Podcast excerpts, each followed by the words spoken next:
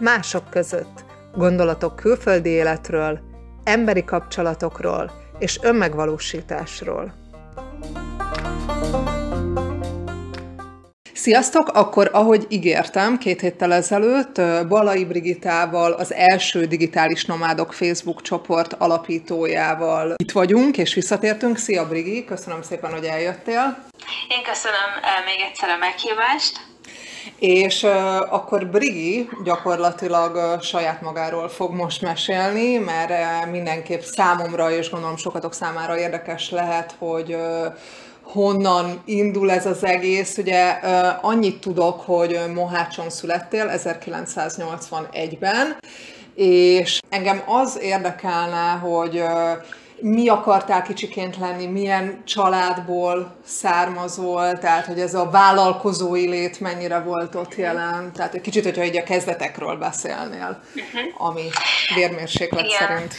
Um, vállalkozói családból származom, tehát a szüleim vállalkozók voltak, um, és én ebben nőttem fel ők annak idején ugye ezt a nem webshopoztak még, hanem fizikailag különböző üzletük volt, és én abban nőttem fel, és nagyon élveztem gyerekként, hogy pár évesen eladhatok, hogy árulhatok, hogy beszélhetek a vevőkkel, számomra ez egy nagyon izgalmas terület volt.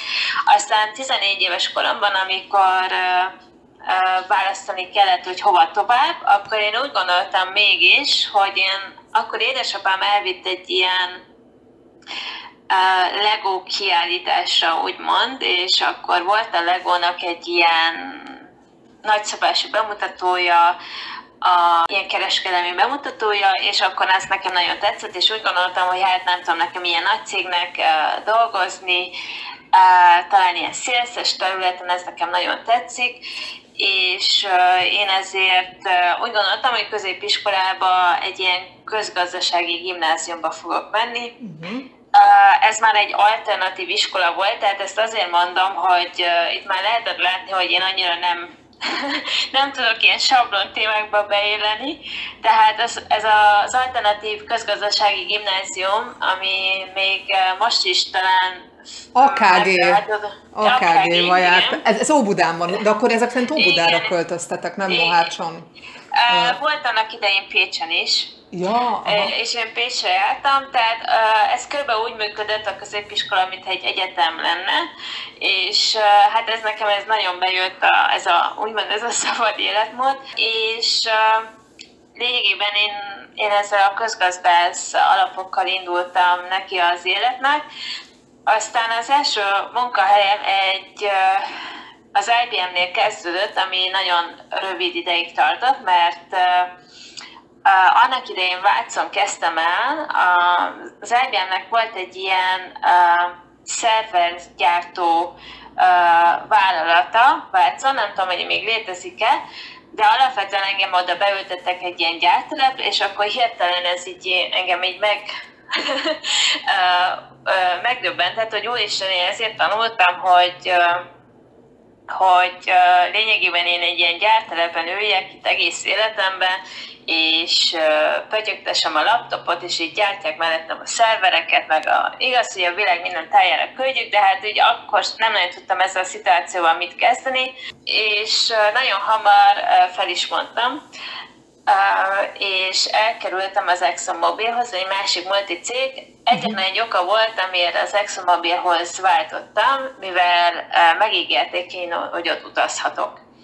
Uh, hát így tett az első, azt két évem az ExxonMobilnál, hol, hogy jó pár hónapot Brüsszelben töltöttem, Malajziában, Tájföldön, az Egyesült Államokban. Uh, ez egy szélszes pozíció? Hm? Ez egy szélszes pozíció volt az Axon Nem, nem, ez egy, egy uh, pénzügyi pozíció volt, uh-huh. uh, és pluszban az az érdekes, hogy én annak idején emlékszem, hogy csak azt az, e, azt az egy mondatot mondtam az interjún, hogy az amerikai hölgynek, hogy egy dolgot szerintem nem szeretnék biztosan csinálni, az pedig a pénzügy, controlling, könyvelő, könyvelés, meg ilyesmi, én azt nem szeretem. És valószínűleg ez ragadt meg a hölgyben, ezért engem erre a pozícióra vettek föl, ami, ami csak pár hónappal később derült ki, hogy engem körülbelül abba a csoportba választottak be, de attól függetlenül én nagyon jól el voltam két évet, mert körbejártam velük a világot, és akkor nekem nagyon imponált az, hogy nagyon sok olyan munkatársat mutattak be nekem ennél az olajcégnél, akik 40 éve ott dolgoztak az Exxon Mobilnál, és például onnan mentek nyugdíjba. És én akkor ezt egy csodálatos dolognak tartottam, hogy hát ez szuper, ez az én életcélom, hogy én itt a nyugdíjas koromig el leszek, mm-hmm.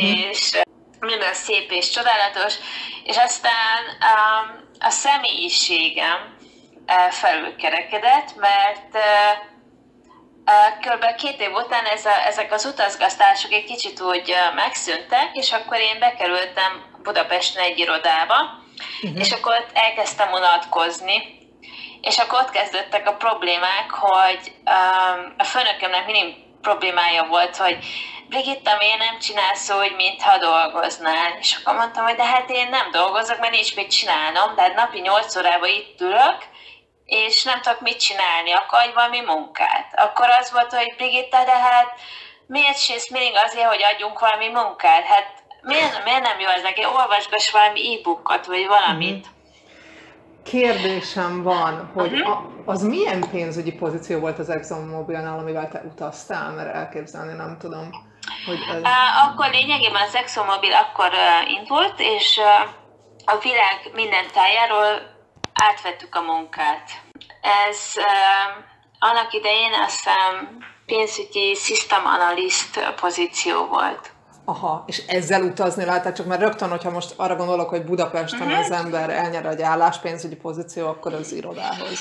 Hát, Főleg akkor. Idején, ugye mindig, ugye mindig azt kell tudni abban a periódusban, azokban az években mi az, ami, ami érdekes. Tehát a, annak, a, azokban az években, ebben a 2000 3, 4, 5-ös, 5-ös években, ugye akkor jöttek a nemzetközi cégek Magyarországra, és akkor ilyen nagy központokat hoztak létre, és ugye nekik az volt a céljuk természetesen, hogy ebbe a follow the sun stratégiával ugye lényegében pénzt, tehát költségeket csökkentsenek. Ezért minden egyes tevékenységet átvittek, mondjuk Amerikából, Brüsszelből, Nyugat-Európából áthoztak, Magyarországra, Lengyelországra, Tájföldre, Malajziába.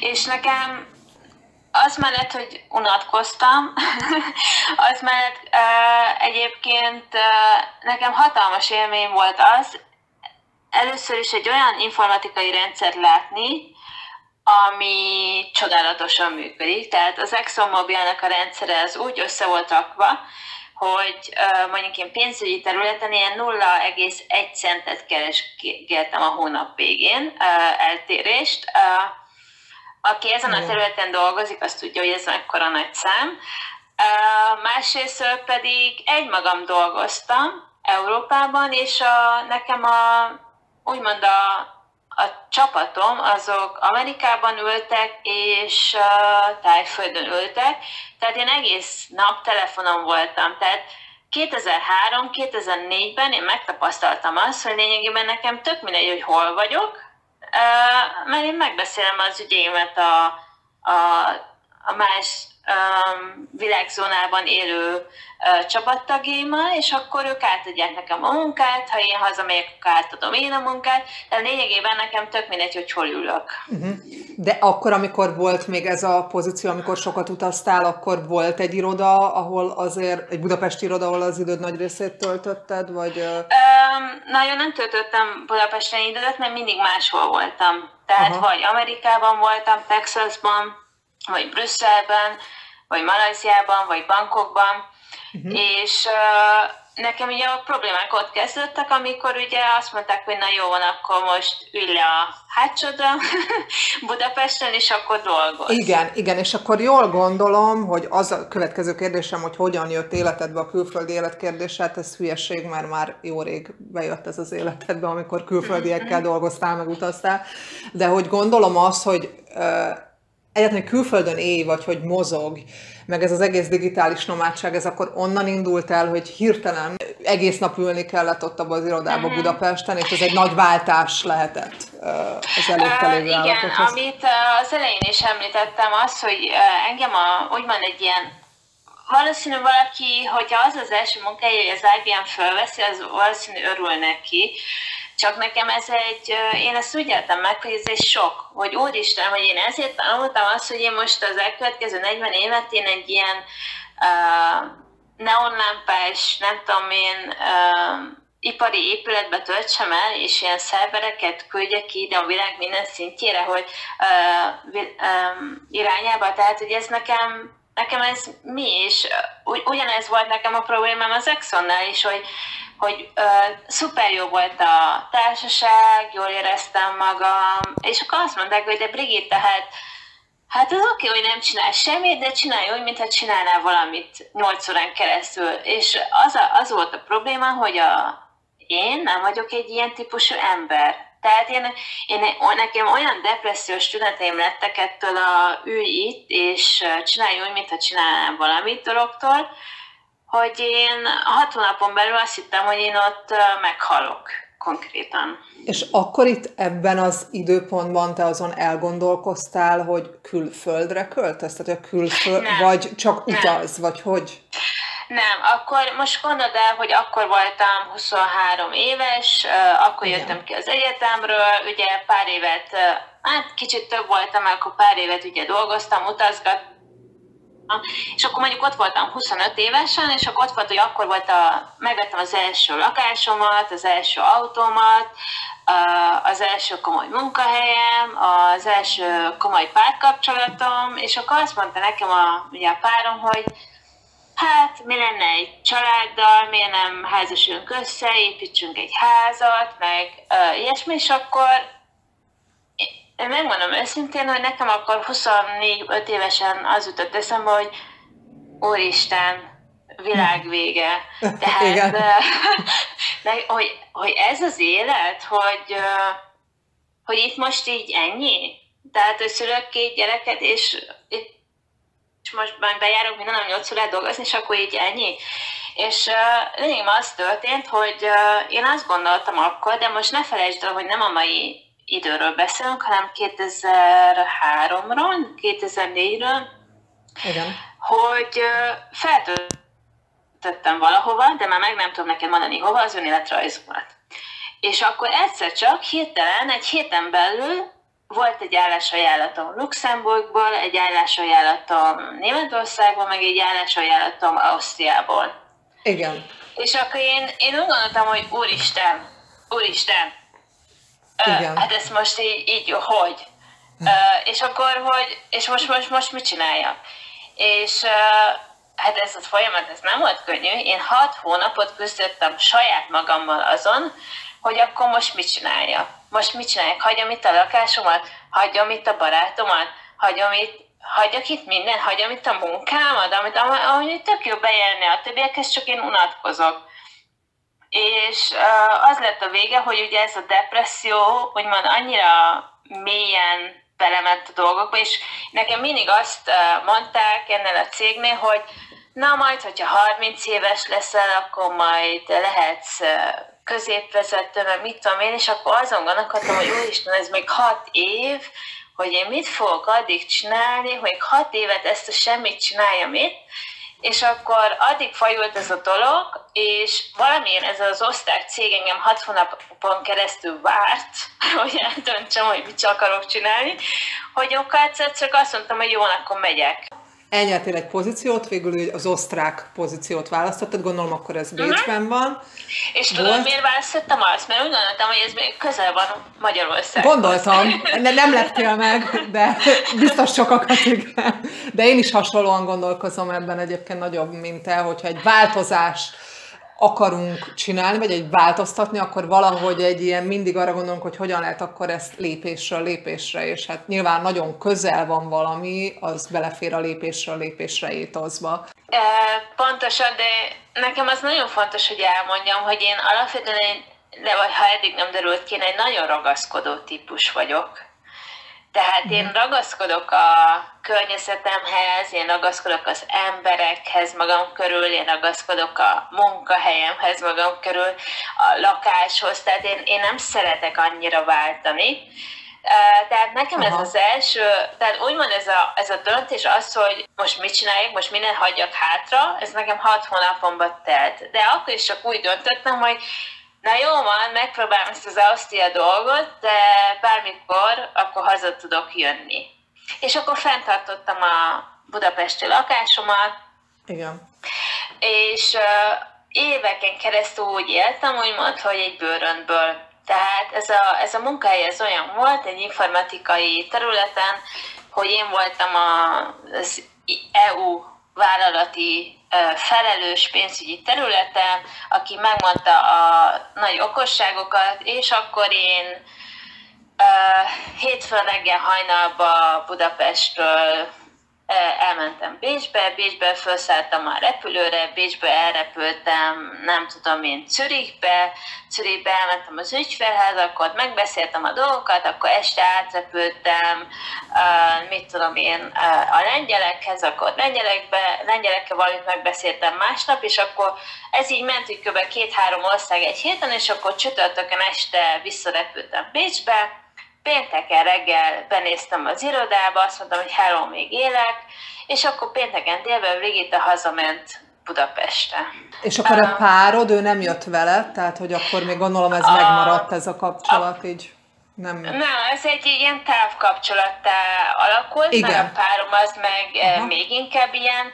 Hát azt tudod elképzelni, hogy uh, ott voltam 23-24 évesen, és akkor párom azt mondta, hogy akkor most legyen két gyerek, meg építsünk házat, és akkor, és akkor ugye én voltam az, aki azt mondtam, hogy úristen, hogy, hogy így, és akkor utána mit csinálunk? Tehát nekem ez ilyen standard kérdés volt, hogy ehhez így meg lesz, akkor utána mit csinálunk? És akkor azt mondta, hogy hát utána nem csinálunk semmit, ez az élet. Aha, és Csak azt mondtam, hogy Aha. uha, ez az élet, és akkor, akkor ugye én döntöttem úgy, hogy elmegyek Bécsbe, és ő úgy döntött, hogy ő nem jön Bécsbe, és uh-huh. egy mhm. ilyen távkapcsolat alakult ki, ami szintén ugye nem volt jó, mert Aha. ez egy Igen. ilyen hétvégi kapcsolattá alakult ez a sevelet nélkül, úgymond. Igen. De ezek a távkapcsolatok nagyon jó, hogy mondjam, előszobái szoktak lenni annak, hogy szétmenjen egy olyan kapcsolat, aminek úgy sincs értelme, mert külön helyen éltek. Ez a kapcsolat nem, nem, nem ment szét, hanem ő kijött ja, Ausztriába, két ja, évet később, csak utána, a, utána valahogy nekem jött egy olyan az életemben, hogy, hogy nem tudtam nem tudtam ezzel a jövésmenéssel mit kezdeni. Én nem tudom, hogy érted el, de gondold el valakit, aki három, négy, öt éven keresztül jön-megy folyamatosan, de. ahogy mondtam, bőröntből mhm. bőröntbe. Tehát így, így voltam, hogy oda mentem a reptérbe reggel hatkor, és nem tudtam megmondani, hogy hova megyek. Mert hogy annyira, tehát folyamatosan mentem. Igen. Tehát én, én hivatalosan Bécsben éltem, de nem voltam Bécsbe egy év alatt szerintem három napot összesen. És ugye ez az úgynevezett ilyen tanácsadói életmód. És akkor én ebbe szintén úgy kiértem ebbe az egész történetbe, hogy én úgy éreztem, hogy most vagy felhagyom ezt az egész informatikai dolgot, vagy, vagy valamit változtatnom kell az életembe. És uh-huh. akkor jött egy olyan uh, lehetőség, hogy kaptam egy amerikai ösztöndíjat. És akkor úgy volt, hogy hát én akkor gondoltam, hogy hát ez tök jó, mert legalább van valami jó indokom, hogy kiszálljak ebből a jövős menős munkából, és akkor csak közben oda jött ugye a, közben a párom, aki azt mondta, hogy most elmész? És mondta, hogy hát nem, te jössz velem. És mondta, hogy nem. Aha. Én nem jövök veled, ez nem az én álmom, ez a te álmod. Igen. Uh, az, én, az ő álma az, hogy Ma- Magyarországon éljen, legyen egy családja, legyen egy gyereke, legyen egy ház, és akkor ennyi. Hát ez nyilván nagyon más álom volt. Tehát, uh, igen, ez egy, igen, igen, és uh, akkor nekem azt mondta Kerek Perez, hogy én, én nem, én nem tartok uh-huh. veled, és de uh, én nem tudom, hogy valaha volt te egy ilyen lelki világban, ahol amikor te azt érzed, hogy meghaltál, úgymond lelkileg, tehát hogy neked igen. van, van, kell valami változás. Igen, igen, igen, igen. Én nagyon sok mindent megtapasztaltam ezek közül, amiről beszélsz. Csak most téged akartalak kérdezni, de egyébként abszolút ér azt, azt a részét is, mhm. hogy bőröndel járni három-öt évig, mert nincs, ott, nincs otthonod, meg ezt is, hogy valamit érzel, hogy meg kéne szakítani, de érzelmileg nagyon, valamilyen nagyon kötődsz hozzá, és hogy nem tudom, hogy erről hát, volt ez szó. De... Hát azt lehet mondani, hogy nekem az a szerelem, ez egy nagy szerelem volt, tehát mind a két oldalról, csak, csak mindenki mást akart, és ez egy Igen. nagy probléma. Igen. És én akkor kimentem az Egyesült Államokba, és én még mindig úgy voltam lelkileg, hogy én ezt nem hagyom annyiba ezt a kapcsolatot, tehát én megcsinálom a az álmaimat, a vágyaimat, és akkor majd megyek, jövök vissza Európába, és közben, közben ez nem úgy alakult, mert a párom azt mondta, hogy nem, ez így nem, mert mi annyira különbözőek vagyunk, mi mást akarunk. Te éld az életedet, én élem a saját vágyaimat. És akkor én ott maradtam, hogy uh, egy MBA-t uh, ledaráltam 10 hónap alatt, hogy minél hamarabb végezzek. Ez egy tanulóvízum volt, bocsánat, ez egy tanulóvízum hm? volt, ami, amivel kimentél, ugye? Amerikába igen, tanul. igen, Aha. igen, igen. És akkor, uh, és akkor úgy volt, hogy na jó, most hazajövök, de akkor most mit csinálják itt, mert a párom úgymond saját utan, útján akar járni, akkor most én mit csináljak itthon. Uh, és akkor közben kaptam egy ugyanúgy egy tanácsadói állás, és akkor ezt így lefoglaltam magam, hogy ugyanúgy, amit itt Európában csináltam, azt csináltam tovább Amerikában. Tehát, hogy egyik nap Kalifornia, másik nap Cleveland, harmadik nap Hawaii, negyedik nap Boston, mit tudom és így el voltam. És akkor egyszer csak az jött a képbe, hogy kaptam a, az ENSZ-től, egy állásajánlatot. És akkor én azt mondtam az ensztek, hogy hát ti meg vagytok kergülve, hát én, nekem olyan jó állásom van, meg munkám van, meg mit tudom én, hát én jövök, megyek itt Amerikában, uh, úgymond semmi költségem nem volt, mert ugye mindent fizetett a cég, mondom, én ezt az állásfal nem adom. És jól is érezted magad benne? Tehát úgy érezted, hogy ez egy olyan állás, volt ez az amerikai állás, ami most akár hosszú időre is kielégíthet téged? Akkor úgy éreztem, mert lényegében úgy éreztem, hogy ugye utazhatok, jöhettem, mehettem, amerre akartam, úgymond nem dolgoztam magam túl, tehát 5 órakor letettem a tollat, és akkor úgymond le voltam San Diego-ban, meg mit tudom én, uh-huh. amerre akartam tehát nagyon nem volt akkor, abban az időben még úgymond ilyen senior szinten voltam, tehát nem, nem, vagy, nem nagyon volt még felelősség rajtam szakmailag. És, uh, uh, és akkor jött el, ugye ez az ENSZ-es ajánlat, ami arról szólt, hogy én uh, legyek egy ilyen deployment manager, és az ENSZ-nek segítsek egy ilyen uh, IT bevezetést csinálni a világba. És akkor, mond, és akkor azt mondták nekem, hogy én ezt ilyen köz, ilyen közmunka, vagy hogy mondjam, ilyen diplomata munka, meg azt, hogy majd én akkor New Yorkba járjak be az irodába, meg ilyesmi, és akkor hát mondom, hogy ez nekem annyira nem jön be. Uh, hát én ilyet nem szeretnék csinálni, és akkor le is mondtam. Aha, biztos megkeresett az ENSZ, hát ez így annyira nem jön be. De nem egyébként, nem hangzik olyan jól számomra sem valóban. Igen, és akkor, és akkor közben jött az a fintora az életnek, és szerintem vannak ilyen dolgok, amikor erre, fog, erre egyszer csak felszállok a, egy San Diego-i, repülőre, és egyszer csak jön egy telefon, hogy Hát figyelj, a HR-től. Figyelj, Brigitta, hát ne haragudj, de, de hát ugye át kéne téged kérni a nem tudom milyen másik vízumra, és akkor úgy gondoltuk, hogy ezt inkább nem, mert nincs annyi projektünk jelenleg, úgyhogy vedd úgy, hogy kidobunk a cégtől. Két hét? Két hét, ugye? Két, két hét. Uh-huh. Két hét van, oké. Okay. Aha. És... és akkor ott voltam az Egyesült Államokban, hogy akkor két, akkor megszűnik a vízum, ugye? Akkor most mit csinálok? És akkor uh, visszamentem az ENSZ-hez, és akkor az ENSZ azt mondta, hogy hát jó, van, akkor uh, váltsunk vízumot, és akkor kezd nyárunk. És, ezek és, a, akkor, és bocsánat, ezek a cégek, ahol dolgoztál, ezek mind biztosították a munkavállalói vízumot is? Igen, a... igen, igen, igen. Igen. Uh-huh. Uh-huh. igen, és akkor uh, át, átértem egy diplomata vízumra, és akkor ott uh-huh. is úgymond megtaláltam a helyemet, tehát úgy el voltam, de tudtam, hogy ez úgymond egy ilyen két éves dolog lesz.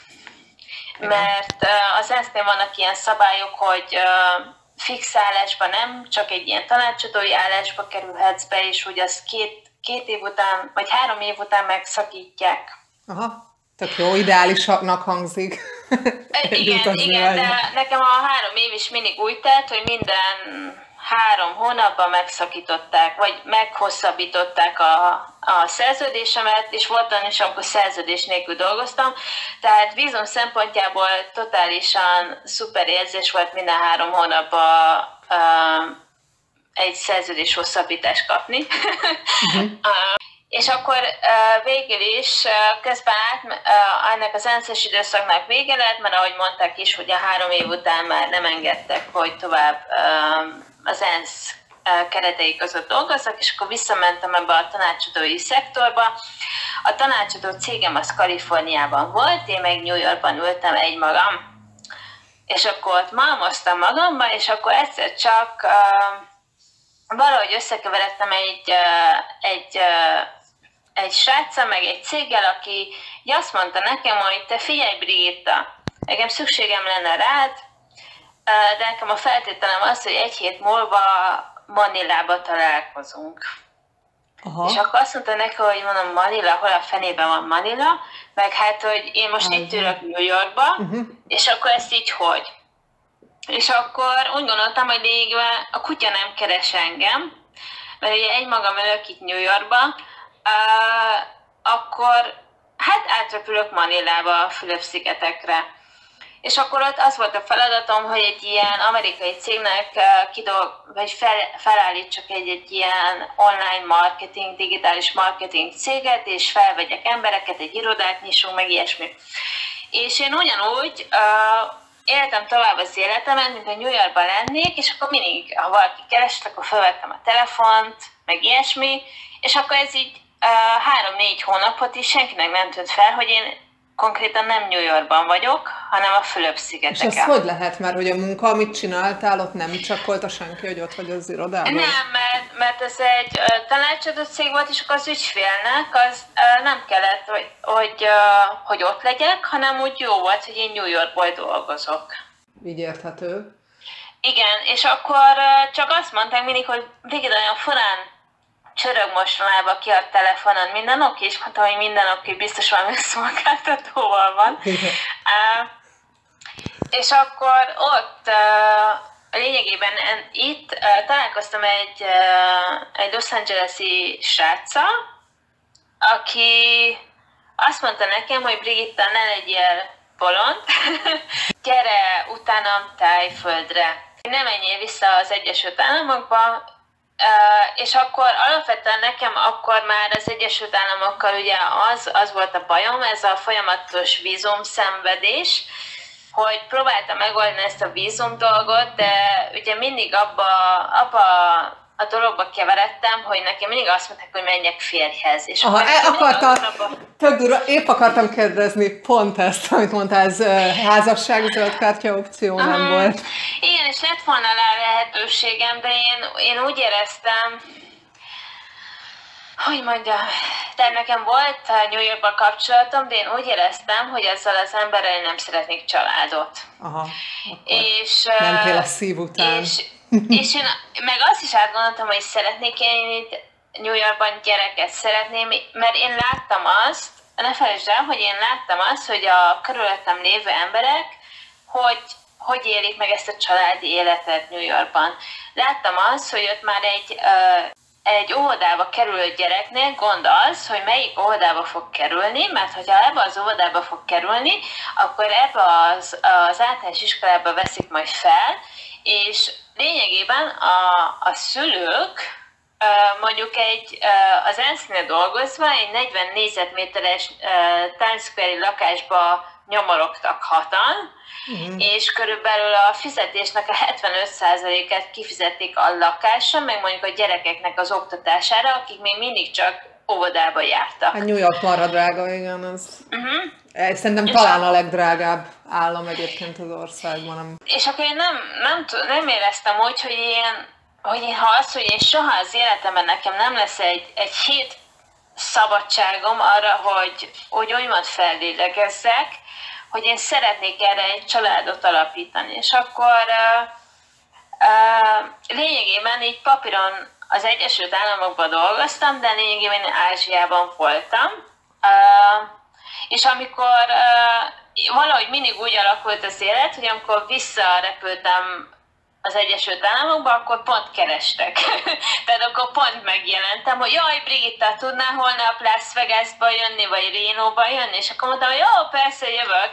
És közben meg, közben meg nem tudom, két napja voltam az Egyesült Államokba, de így valahogy mindig jól alakult ez a történet, de így akkor, akkor már voltam Indonéziában, meg Tájföldön, és akkor rájöttem, hogy mennyire viccesebb ez, úgymond így töredékért élni, és akkor közben a, a tengerparton lakni, meg mit tudom én, mint az, hogy én ott New Yorkba szenvedek a vízumért. Igen, és akkor gyakorlatilag így vette kezdetét a digitális nomádság. És akkor így, így, így uh, indult neki a digitális nomádság, és akkor ugye ezzel a céggel, ahol ezt az irodát uh, kiépítettük közösen, és amerikai piacra dolgoztunk, akkor ugye megtanultam ezt az e-, egész social media dolgot, uh, hogy működik, hogy építik fel az ajánlatokat, a csomagokat, meg ilyesmit, és és akkor így, így vette kezdetét.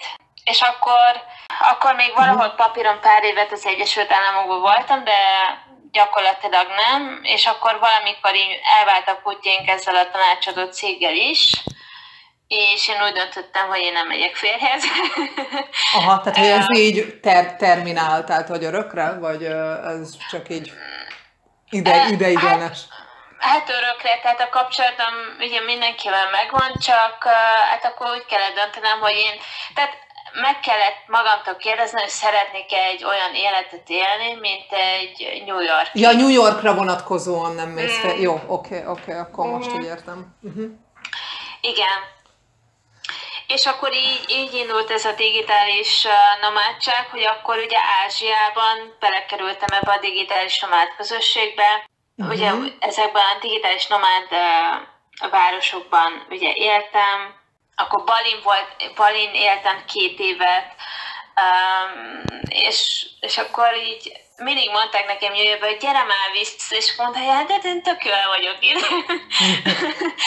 Úgyhogy uh, meg is nem mentem vissza. És akkor megváltak az útjaid ettől a tanácsadó állástól, vagy gondolom ez uh-huh. uh, uh, akkor az ensz volt New Yorkban, ugye? Ez az ensz uh-huh. volt ez a tanácsadói állás, és akkor te saját vállalkozóként kezdted ja, el? És, igen, vagy és akkor közben csináltam egy amerikai céget. Kaliforniában volt, azzal, igen, központja. Uh, Delaware-ben, mint nagyon sokan. Nem, az a, a, volt egy még egy kaliforniai cég is közben, de én saját magam uh, csináltam egy uh, céget saját magamnak az Egyesült Államokban, de aki ugye egy kicsit magát kiismeri az Egyesült Államokban, magyarként az nem jogosít fel azért, hogy te időt tölts kint, vagy Igen. vízumot, tartózkodási vízumot kapjál. Igen. Uh, ezért én úgy gondoltam, hogy fenntartom az amerikai cégemet, azzal dolgozom, és közben az Ázsiában élek, úgymond. Uh-huh. És ez az amerikai cég, ez uh, digitális marketinggel volt kapcsolatos, és amerikai uh, ügyfeleid igen, voltak? Webshop, online marketing, sustainability, um, webshop. Témakörökben. És a mai napig is azok, e, azok, pont ez, azokkal foglalkozik. Igen, igen, pont ez lett volna a kérdésem, már hogy Briginek van egy olyan cége, hogyha jól látom, hogy ez a Greenway Startups, uh-huh. ez az, igen. ami, akkor itt amerikaiak a fő ügyfelek, és akkor digitális marketing igen. tanácsadás, online igen. marketing. Jó, várjál, és akkor visszatérve arról, amiről beszéltünk, mi hozott vissza Ugye jelenleg Bécsben élsz, igaz? Ha jól tudom, vagy igen, nem? ez egy... Uh, uh, igen, uh, mondhatni, hogy Bécsben élek, tehát ez a ez az alapcímem. Uh, hogy mi hozott vissza? Uh, 2018-ban kimentem Balira, még lényegében kisetettem a lábamat, kaptam egy, egy hívást, egy fejvadásztól, hogy lenne egy presztis projekt Bécsben, és mégpedig egy informatikai területen, az én szakterületemben egy úgymond egy újítás, amit úgy gondoltam, hogy nem hagyhatok ki, mégpedig azért, mert presztis projekt, és azért, mert referenciának nagyon jó volt, és akkor ilyen kinnel, a kinnal, meg minden fűszerezve lényegében én körülbelül pár hét után visszajöttem Baliról, és akkor mondták, hogy akkor így kéne hova kezdjek itt Bécsben, és ugye hát Brigitta megjelenik, nem tudom, februárban ilyen holt lesütött arccal, meg ilyen virágos öltözekben, és akkor mindenki ott az ismerek között nézett, hogy ez most honnan jött? Nem Bécsből, valószínűleg.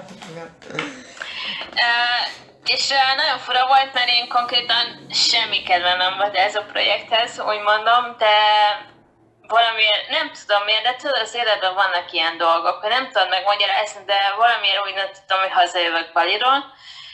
Um, és bementem egy megbeszélésre, ott ült 20 valány ember az ügyfélkörből, és akkor én ott így nézelődtem, így próbáltam magam elemezgetni, hogy mi a felének jöttem én haza.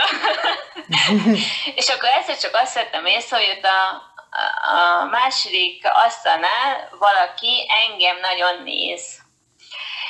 Uh, és akkor így gondolkodtam, hogy ki a fene ez a, milyen hülye ez az ügyfél, hogy én ezért jöttem haza, hogy itt valaki engem két órán keresztül bámul. Érted, mint egy ilyen tínédzser. és akkor közben volt ilyen szünet, megbeszélésben ilyen szünet, meg ilyesmi, és akkor még az a valaki így odajött hozzám, hogy mit tudom én, hogy új vagyok-e itt, meg ilyen, ilyen hasonló szöveg, és akkor én azt sem tudtam, hogy ki az, és lényegében az egészből az lett, hogy lényegében ő a párom a mai napig. Igen, valahogy éreztem, hogy ez, ez jön ki belőle. Igen. És az, az az érdekes, hogy akkor ugye az akkori ügyfelem, ugye én mondtam, hogy ne haragudj, én ügyféle nem kezdek, tehát ez így, ez egy ilyen no-go. És akkor így fogtam magát, és akkor két hét múlva kilépett a cégtől, és akkor így mondom, hogy akkor most ez így mi. Uh-huh. És uh, ez lényegében addig fejlődött, hogy is mondta, hogy most ne haragudj, de te ho- honnan pottyantál ide? és akkor mondom, hogy hát én most jöttem Baliról, úgymond, és hogy hát fogalmam is megmondom őszintén, hogy én mi a fenének jöttem vissza Bécsbe. Uh-huh. Amikor, ö, igen, igen, több kérdésem most csak így felmerült, uh-huh. hogy amikor te New Yorkot ott hagytad, és mondtad, hogy ö, Indonéziába mentél, te főleg Balin éltél? Uh, amit Igen, ad... Balin. Balin, mert nagyon sok külföldi van Balin. Igen. Uh, és én nagyon, nagyon elég sok, akkor nagyon fókuszáltam ezzel a webshop dologra, és nagyon sok uh, Balihoz kapcsolódó termékhez uh, építettem ki a webshopot. Aha.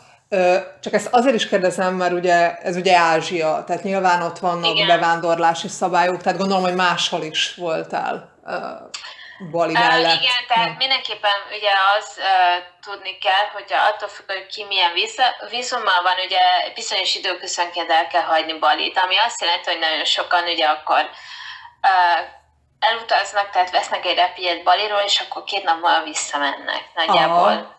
Aha, és akkor szó. hasonló hm. dolgot követtél. Ah, és akkor főleg Bali volt, és a, még a másik kérdés, amit fel akartam tenni, és ez ugye többször a beszélgetésben feljött, hogy téged fejvadász megkeresett, hogy valaki megkeresett.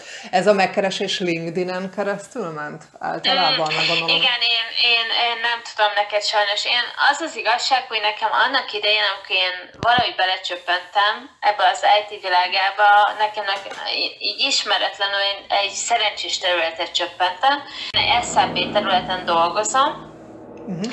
és uh, én annak idején azt sem tudtam, hogy mi fenterem ez a dolog uh, 20 évvel ezelőtt, és uh, így belecsöppentem, úgymond. És uh, ugye minél nagyobb uh, referenciáid vannak, meg minél több időt eltöltesz ezen a területen, ugye annál, tehát én, én nem is kerestem nagyon 20 év alatt soha állást. Tehát akkor egy szájról szájra terjedt valahogy ez a dolog? Mhm. Tehát nem az van, hogy neked van Igen. egy képített social media felületed, és akkor emberek nem, ott látják, nem, hogy fú, ez a brigi? A, nem, a, és azon kívül ugye vannak ugye webshop terület, a webshop az egy egész más világ, meg van, a, amit te is említettél, a sustainability terület, ez a zöld öko terület, az pedig um, nagyon sokat, amíg New Yorkban voltam, azt akkor alakítottam ki. Tehát uh, a Columbia Egyetemen nagyon sokat dolgoztam együtt, volt egy ismerősöm, aki nagyon a mai napig ebben a területben van, és akkor ő, vele így összehangolottunk, és a mai napig ugye ezt Aha. együtt visszük, mert mindenkettőknek fontos ez a terület.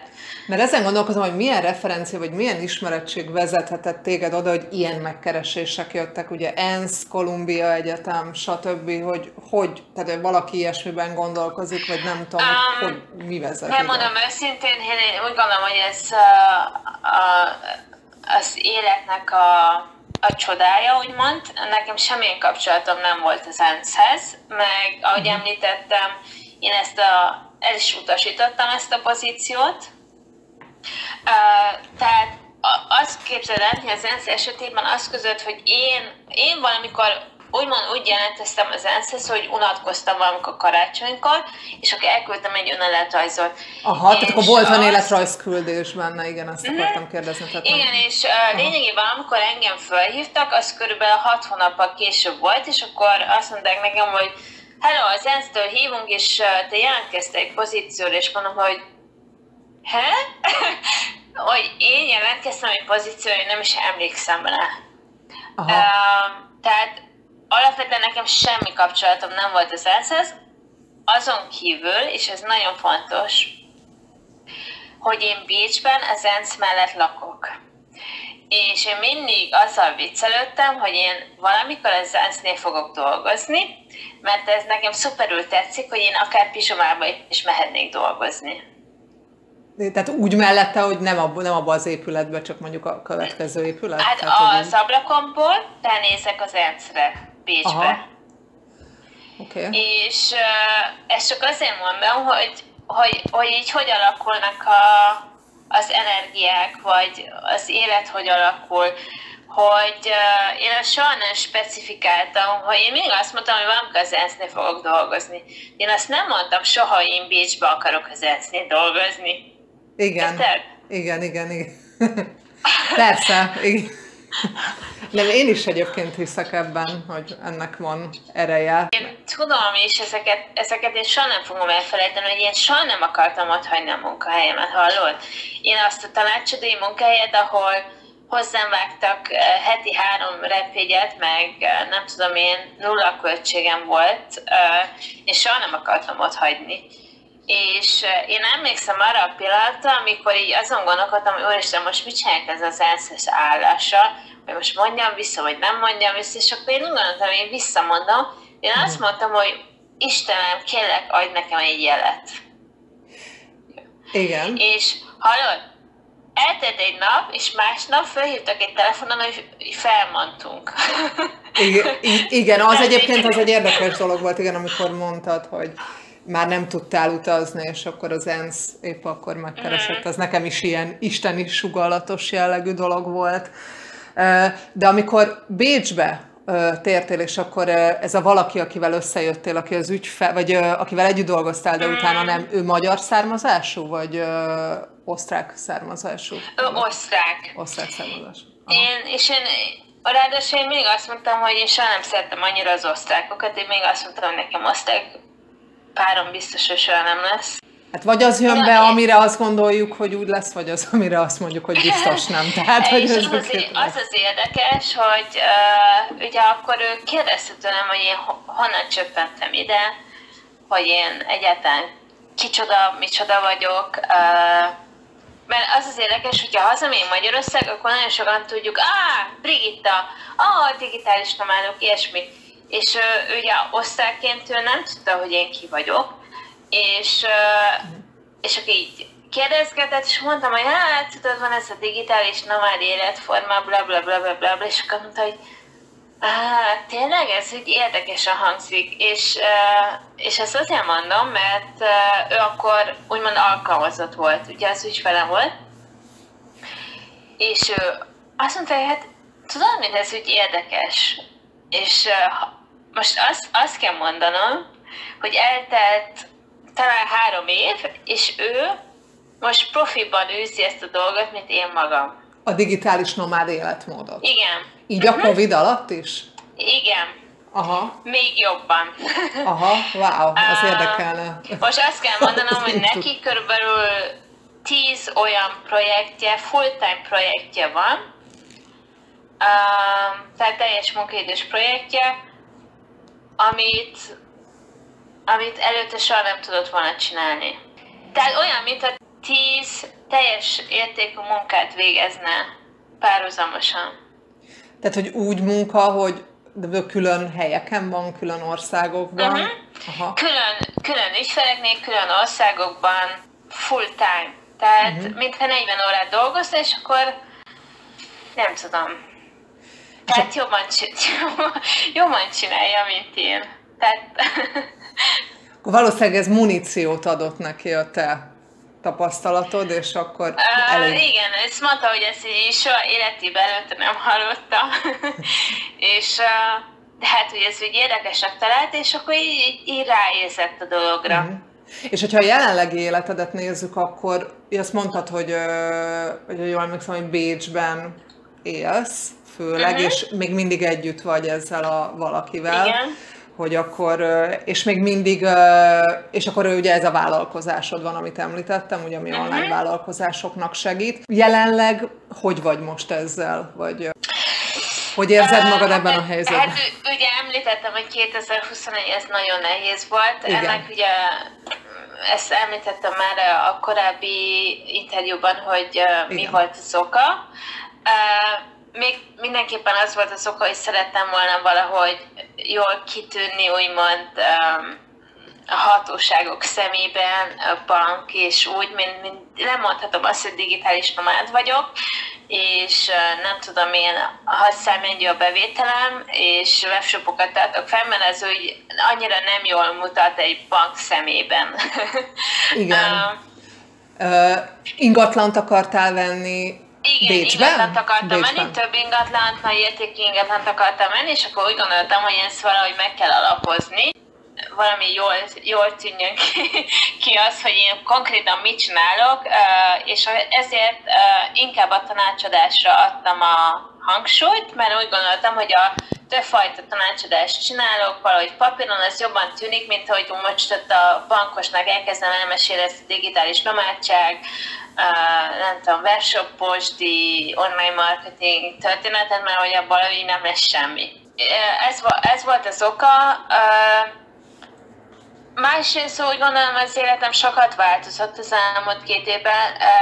Nem feltétlenül a Covid-nak köszönhetően, de eljutottam abba a korba, hogy a, a nagyszüleim sajnos meghaltak az elmúlt két évben, és ezért egy olyan terület, tehát nekik volt annak idején egy ilyen szőlő présház jellegű dolguk, amit, ami valahogy úgy alakult az életemben, hogy ezzel a Covid-dal együtt, hogy a, meg a párommal együtt, hogy ez úgy alakult, hogy uh, továbbfejlesztettük tehát megörököltem, meg továbbfejlesztettük, és nagyon sokat voltunk ezért Magyarországon is. Mm. Um, úgymond a, a semmi közepén uh, dolgoztunk egy ilyen szőlőbirtokról, présházról, és azt próbáltuk újítgatni. Jelenleg Bécsben vagyok. Ahogy említettem, ez a motiváció egy kicsit átalakult, a 2021-es motiváció, ezért a 2022-es motiváció az inkább az, hogy vissza a gyökerekhez. Ezért mindenképpen a prioritásunk az, hogy, hogy szabadság, ismét az, hogy örömmel dolgozzunk, tehát nem muszájból, és ugyanúgy februártól lakóautóba ülünk, és ugyanúgy utazgatunk tovább, Uh-huh.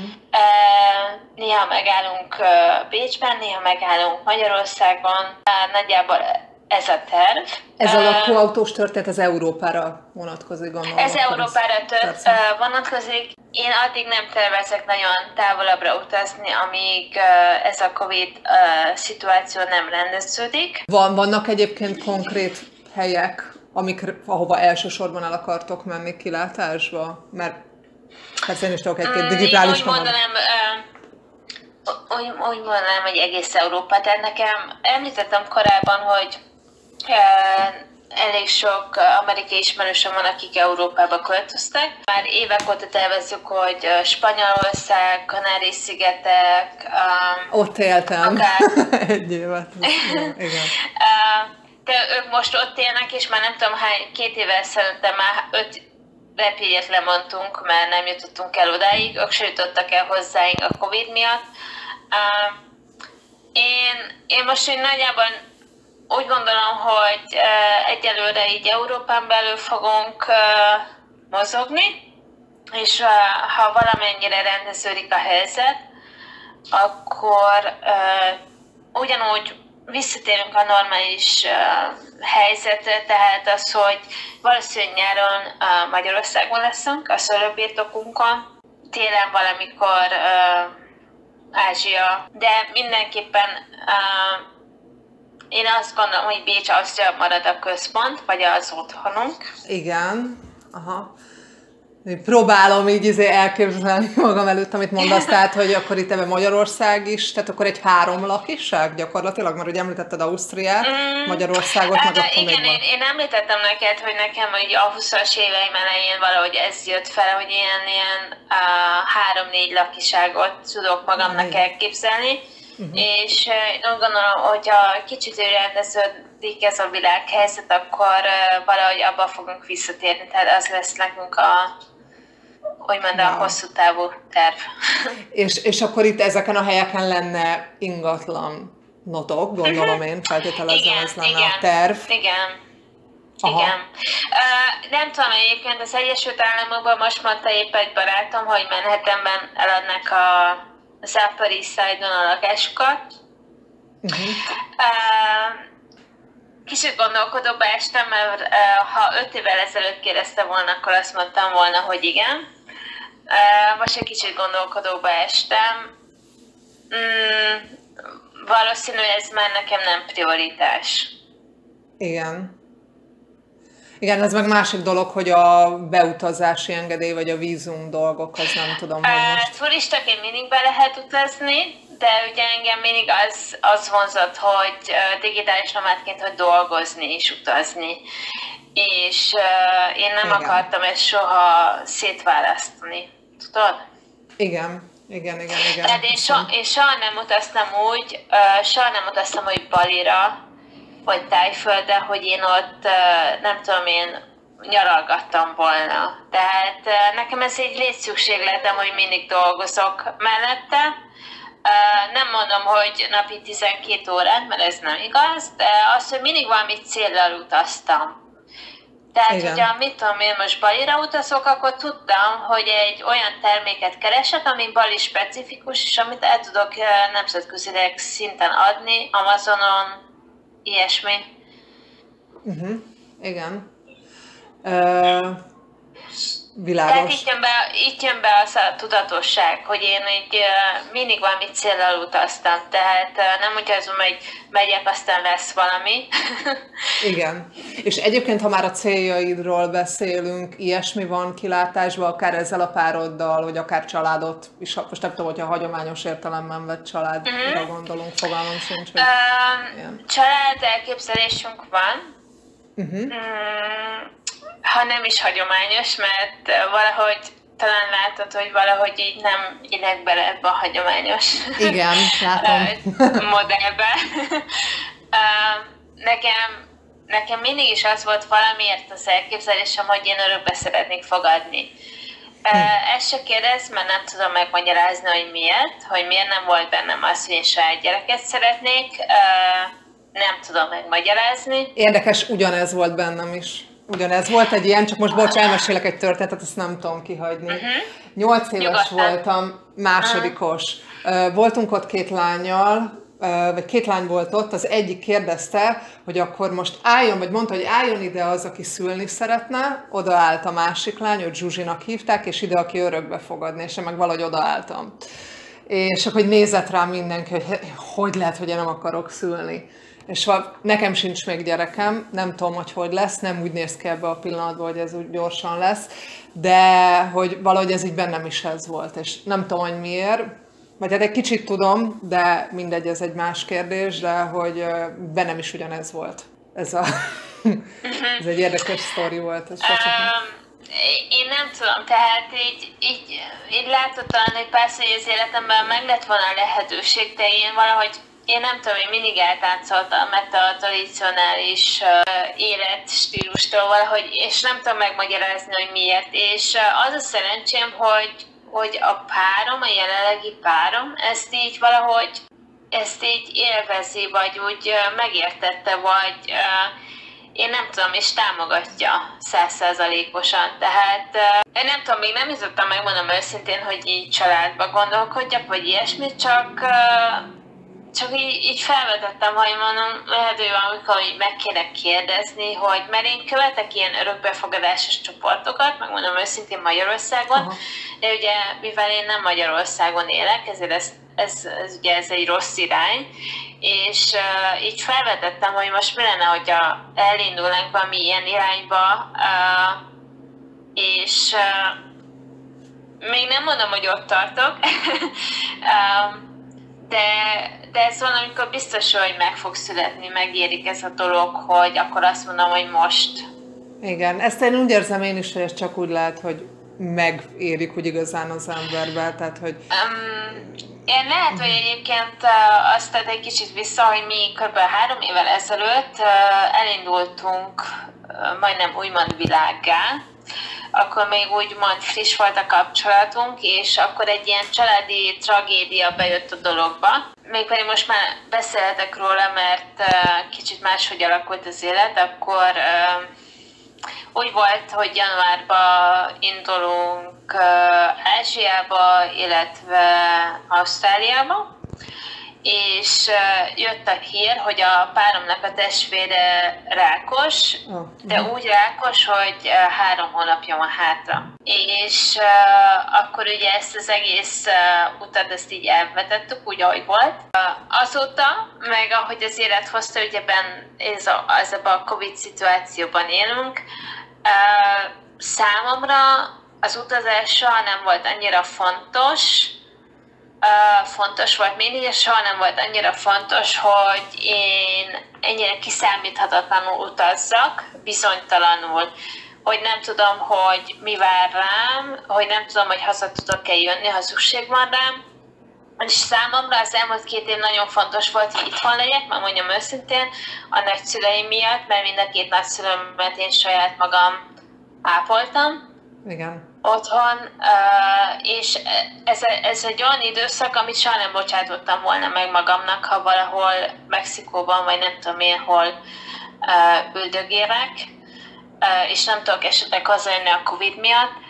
Szóval én úgy gondolom, hogy nekünk, mint pár, valószínű még ez a dolog hiányzik, hogy valamerre ugye távolabbra tudjunk együtt utazni, és valószínűleg akkor mi is ezt a családokat beintegráljuk a dologba. Milyen volt egyébként Magyarországon lenni így viszonylag hosszabb ideig, hogy élted ezt meg azok után, hogy ennyire mm. láttad a világot és más típusú világot előtt? Az az igazság, hogy mi, amikor Magyarországon vagyunk, akkor nagyon elszigetelten vagyunk. Jó. Ez így más mi egy, egy, egy szőlőhegyen ülünk, úgymond ketten egy kutyával, Igen. és dolgozunk valahol távol a világba, de nekem az nagyon sokat jelentett, hogy a párom maximálisan támogatott, és még pedig ő támogatott leginkább, hogy, hogy ezt, a, ezt az irányvonalat vigyük. Mert megmondom őszintén, ha ő nem lenne, én nem tudom, hogy Magyarországon valamikor én megfordulnék-e. Hát igen, így, így már sokkal érthetőbb, hogy elviselhetőbb lehetett, uh-huh. mert hogy egyébként mi az oka uh, ennek, hogy ha ő nem lenne, akkor én azt gondolom, hogy annak, aki folyamatosan úton van, és mm, valamit keres, nem mondom, hogy magát keresi, valamit keres, annak valami oka van. Uh-huh. Uh, Igen. Uh, én nem biztos, hogy annyira, például most is látok olyan, úgymond mondhatni, hogy bloggert vagy vloggert, aki úgymond személy, személyes barátomnak gondolok, és amikor már azt láttam, hogy a harmadik hónapban az ötödik Karib-szigeteken van, vagy nem tudom én hol, akkor már azon gondolkodok, hogy megkérdezem tőle, hogy minden oké. Okay. Én úgy mhm. gondolom, hogy ez valahol valamitől, uh, valaminek a keresése, vagy valamitől uh, próbálni megszabadulni. Igen. Én, uh, én úgy gondolom, hogy nekem a, én soha nem láttam egy uh, olyan családi példaképet, ami nekem uh, annyira hiányzott volna. Tehát nekem volt egy ilyen stabil családi hátterem, csak uh, valószínűleg nekem egy másfajta elképzelésem van egy családról, és sokkal mélyebb, sokkal integráltabb családi kép elképzelésem van, és ezért uh, én ettől úgy gondolom próbáltam mindig valami más keresni, uh, valamivel lefoglalni magamat, és valahogy, nem tudom, az elmúlt pár évben a páromnak köszönhetően valahogy ő vitt engem érdekes mondom haza a Magyarország, és azt mondta, hogy te figyelj, Magyarország nem annyira rosszál. Igen. Um, ezt látom, ezt látom, hogy máshogy látják emberek kívülről, akik nem ott nőttek fel. Itt szerintem az is belejátszik, hogy miben növünk föl, meg uh, pontosan, hogyan edukálódunk, aki... meg stb. Szóval. Egyrészt ugye saját utatkeresésem, másrészt az, hogy valami, valami van ott, ami, ami zavar. És én, én, én tudom, hogy ez valami engem zavar. Tehát nekem, nekem a családi, nekem egyébként a családról az elképzelésem, meg minden más közösségről az elképzelésem, ez egy ilyen nagyon egyenes, nagyon nyitott, nagyon meleg, nagyon baráti egy közösség Igen. dolog és én nem mondom, hogy nekem a családi hátterem ez olyan tragikus volt, mert ezt egyáltalán nem adhatom el. de mégis nekem egy más elvárásom volt a dolgokról, és mondjuk el tudod képzelni, hogy mondjuk, mit tudom én, talán még a te dédszüleid, te na- nagyszüleid is még ilyen, elég ilyen távolságtartóan éltek. Igen. Uh-huh. És uh, valamiért ez nekem, nekem hiányzott. Úgyhogy nagyjából összefoglalva ennyi. Úgyhogy úgy gondolom, hogy aki így folyamatosan, feltűnően folyamatosan jön, megy és keresi, az én úgy gondolom, hogy ott valami nem stimmel.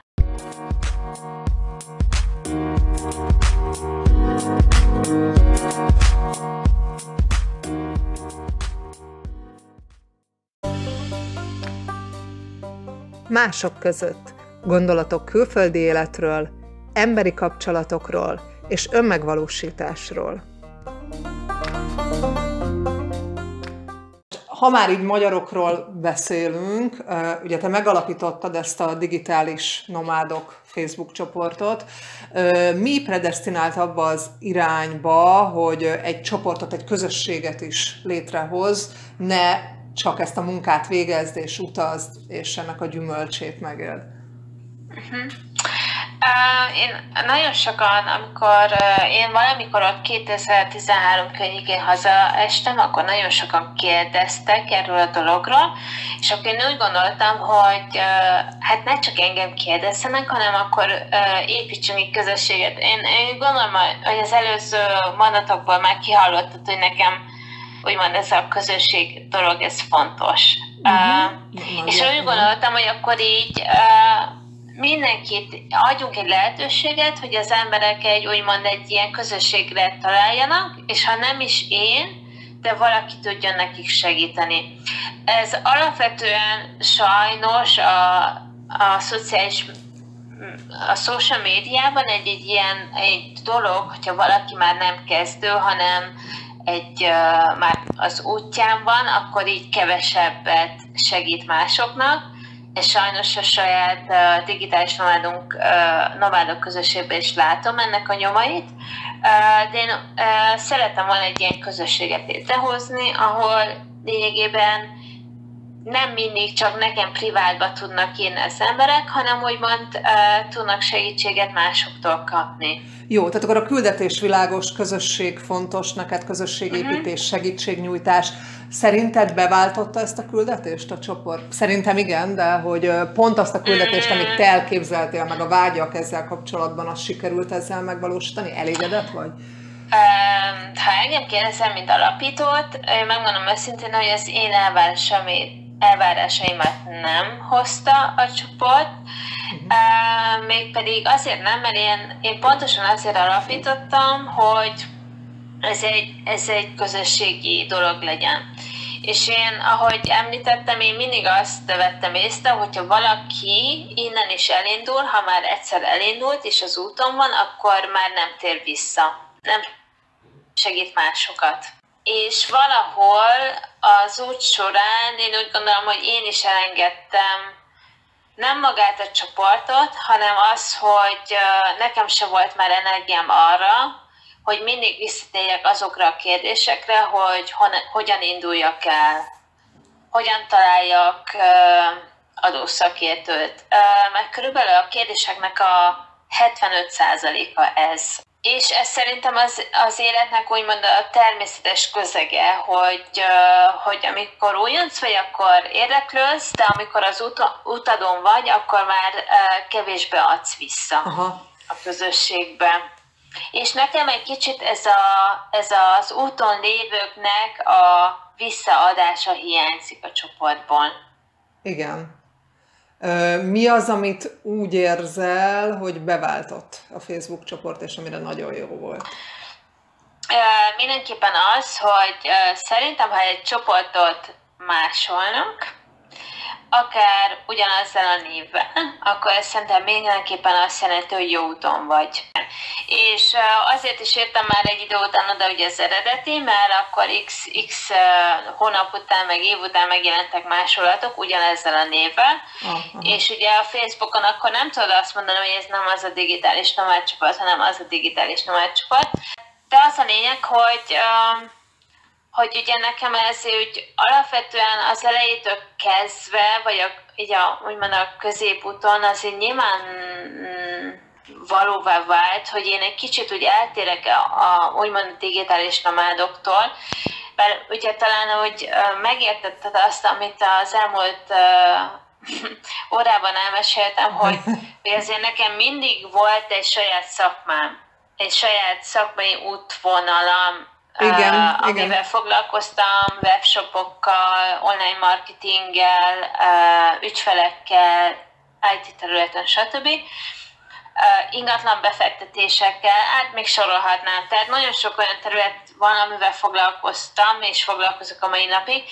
Tehát uh, nekem soha nem volt igazán az a a küldetésem, hogy én itt uh, blogger legyek, vagy vlogger legyek, aki így uh, naponta, nem tudom, két órát tölt azzal, hogy megosztja az életét, és ez nekem, ez a történet, ez mindig fájt is, tehát én nem akartam ebbe az irányba menni. Én úgy gondolom, hogy ezt a, ezt a dolgot nagyon sokan sokkal jobban csinálják, mint én. Igen, hát ez egy külön személyiség is, hogy valaki igen, nem tudom, ez, ezt élvezi. Olyan semmi gond, gondolom, tehát hogy igen, ez uh-huh. külön személyiség. És én úgy gondolom, hogy úgy gondolom, hogy ilyen csoportépítéshez, egy bizonyos szint után uh, kell egy ilyen személyiség, aki, aki magából ad. Á, értem, mire gondolsz, hogy, uh-huh. hogy igen, tehát hogy nem, hogy felmerült az a probléma a Facebook csoportoddal kapcsolatban, ami általában az elvárás a legtöbb Facebook csoporttal kapcsolatban, hogy ezek általában igen. arról szólnak, hogy te építed a kis vállalkozásodat, te vagy a vállalkozás, az influencer, mm, ilyen az életem, én, én, én, én nem Aha. akartam ez az influencer lenni, meg nem akartam ezt, ez, ezt mint Aha. vállalkozás felépíteni, én úgy gondoltam, hogy szeretnék Aha. segíteni az embereknek, de, de én nem szeretnék erre vállalkozást építeni, mert őszintén szólva, hogyha a kisolyamat meg, megemelem egy ügyfélnek, akkor valószínű sokkal kevesebb idő alatt sokkal nagyobb sikert érek el, mint az, hogy én most 20 órát belefektetek itt influencerként, és videókat vágok, meg nem tudom én micsoda. Én úgy gondolom, hogy ez, ez kell egy személyiség, és én, nekem rá kellett jönnöm, hogy én nem vagyok ez a személyiség. Én nem szeretném minden életpillanatomat meg, megosztani uh-huh. a világhálón, ez nem én vagyok Uh-huh. Vannak olyanok, akik, akik ilyen típusok, és ezt sokkal jobban csinálják, és én úgy gondolom, az ilyen típusú emberek sokkal jobbak közösségépítésre. Igen. Hát ennek uh, ellenére nagyon sikeres a csoport, mert közel 12 ezer tag van benne, tehát mindenképp uh, Igen, mondjuk, hogyha ha aktívan csinálnál is valamit a témában, akkor valószínűleg ezt fel lehetne vinni egy ilyen százezes közösségre. Uh, ha, ha ez lenne az életcélom, én hogy én ezzel foglalkozzak, de Nekem nem ez az életcélom. Tehát nekem mindig az volt a célom, csak ezzel a közösséggel, hogy segítsek. Uh, hogyha valakinek kell segítség, az találjon egy közösséget, aki, akit valaki fel tudja emelni és el tudja indítani. Mm. Olyan problémákkal mennyire találkoztál, amivel hát én ezt a mások között bloggereként megtapasztaltam, hogy az emberek negativitása, tehát valamit megosztasz, és akkor túlságosan fekete-fehéren értelmezik, nem jól értelmezik, negatívan állnak hozzá, pedig te az energiádat, hogy beleadtad az egészbe, mm. cyberbullying, nem tudom, ilyenekkel mennyire találkoztál? Mm, talán ez az egyik oka, hogy én nem szeretnék ebbe több energiát beleölni, megmondom őszintén, Aha. mert uh, nem csak a saját közösségbe, ebbe a digitális közösségben, én erre nagyon figyelek, hogy ez, ez a közösség ne, ne legyen negatív. Tehát valószínűleg ezt észrevetted, hogy én egy elég érzékeny személyiség vagyok. Uh-huh. Tehát én nagyon egyenes vagyok, nagyon nyílt, ami a szívem van, az a számon, én nem szeretem, hogyha én, én, én, én nem tudom a Facebookon vagy más csatornákon se azzal kezdeni, hogyha valaki azzal tölt az idejét, hogy másokat bocsánat, de baszogasson. Igen. Uh, és én ezt szomorúnak tartom, ezért én személy szerint én kezdtem leszállni erre a social media területről.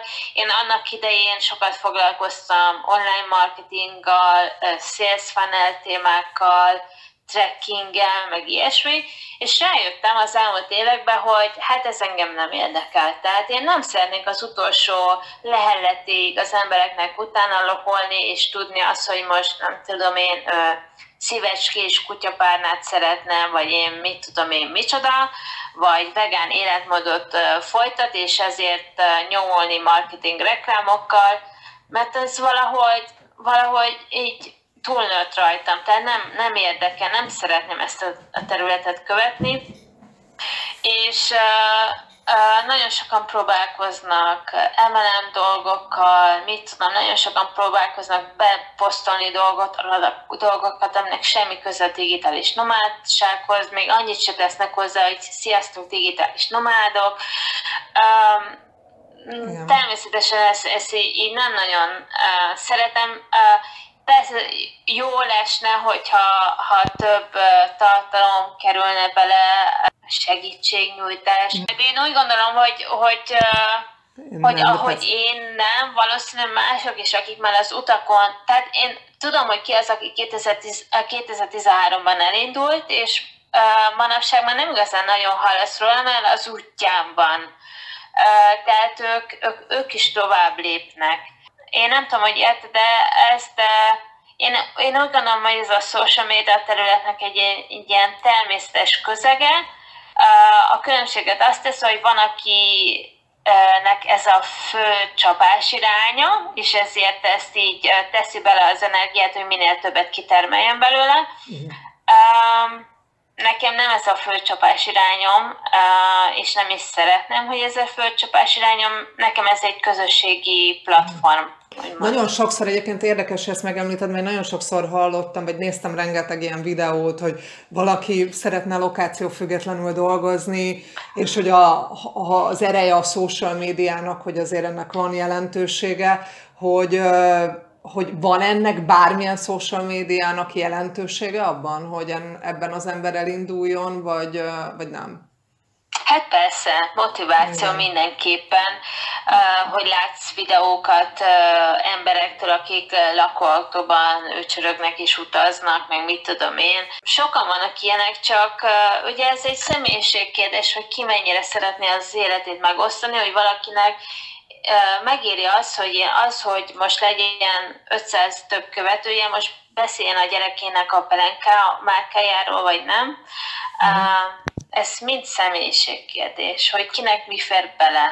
Van egyébként olyan social media felület, ahol viszonylag jól el lehet indulni, hogyha te mondjuk valami szolgáltatást, vagy elindulni akarsz lokáció független területen, és nem erről szól, hogy pelenka márka. Gondolom a LinkedIn ez, de nem tudom. A, mindenképpen a LinkedIn, tehát én szakmailag, hogyha valaki szakmailag szeretne elindulni, én minden, mindenképpen azt ajánlom, hogy LinkedIn-en induljon el. Én úgy gondolom, hogy őszintén szólva én ahogy érzem, hogy egyre kevés, kevésbé érdemes energiát a Facebook, Instagram, TikTok, mit tudom én, társéba beinvestálni, de ez mind ugye valószínűleg életkor kérdése is, valószínűleg nem tudom. Személyiség, persze. Személyiség kérdése. Igen, igen, igen. Uh, én, én, nem, én talán azért is már annyit tartózkodok virtuális területen, hogy én annyira nem szeretnék már még 8 órát virtuális területen tölteni még pluszba. Igen. Uh, tehát örülök, hogyha két órát a nem tudom, a saját valóságomat tudok tölteni. Igen.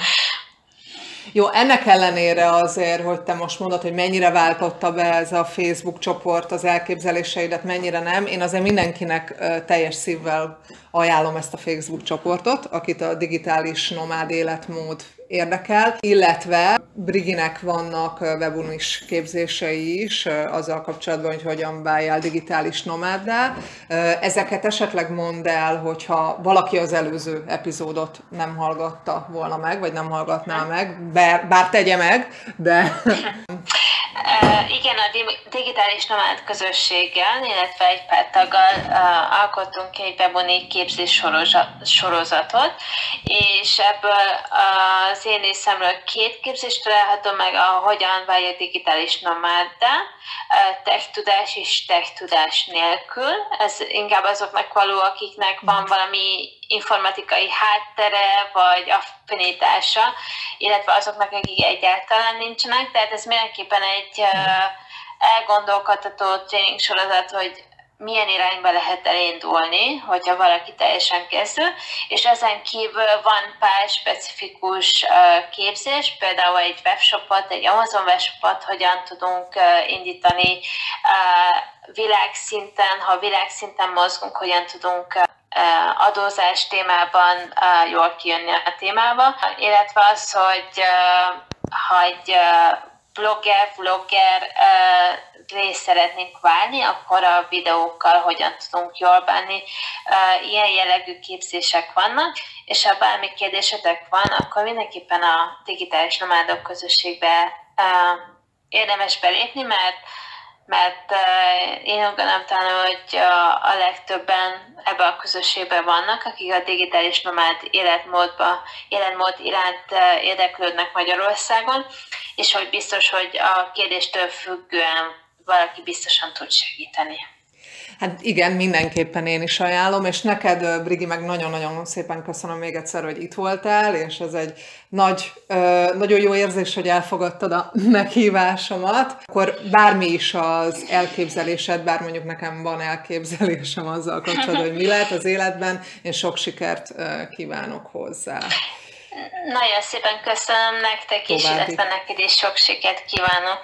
Köszönöm, és nektek meg főleg, hogy megint velem tartottatok itt a Mások között podcast felületén. Remélem, hogy élveztétek, vagy ti is érdekesnek találtátok Brigi életútját, legalább annyira, mint én. Két hét múlva uh, ismét visszatérek, vagyis hát visszatérünk egy olyan vendégemmel, aki már korábban volt interjú alanyom.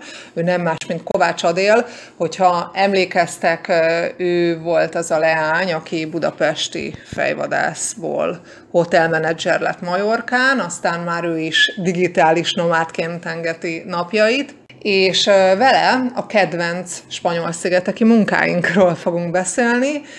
Tehát ö, olyan munkákat szedünk össze, amik ilyen bulis tengerparti munkák, vagy ilyen nyugis tengerparti munkák, akár a Baleár-szigeteken, illetve a Kanári-szigeteken viszonylag keresni is lehet velük műzsis környezetben van az ember, vagy tengerparti környezetben, tehát hogyha szeretitek az ilyesmit, akkor tetszetős lehet számotokra ez a következő epizód mindenképpen, úgyhogy tartsatok velünk. Ne felejtsétek el követni, lájkolni a mások között Facebook oldalát, hogyha pontosan értesülni szeretnétek arról, hogy mikor jön ki a következő epizód.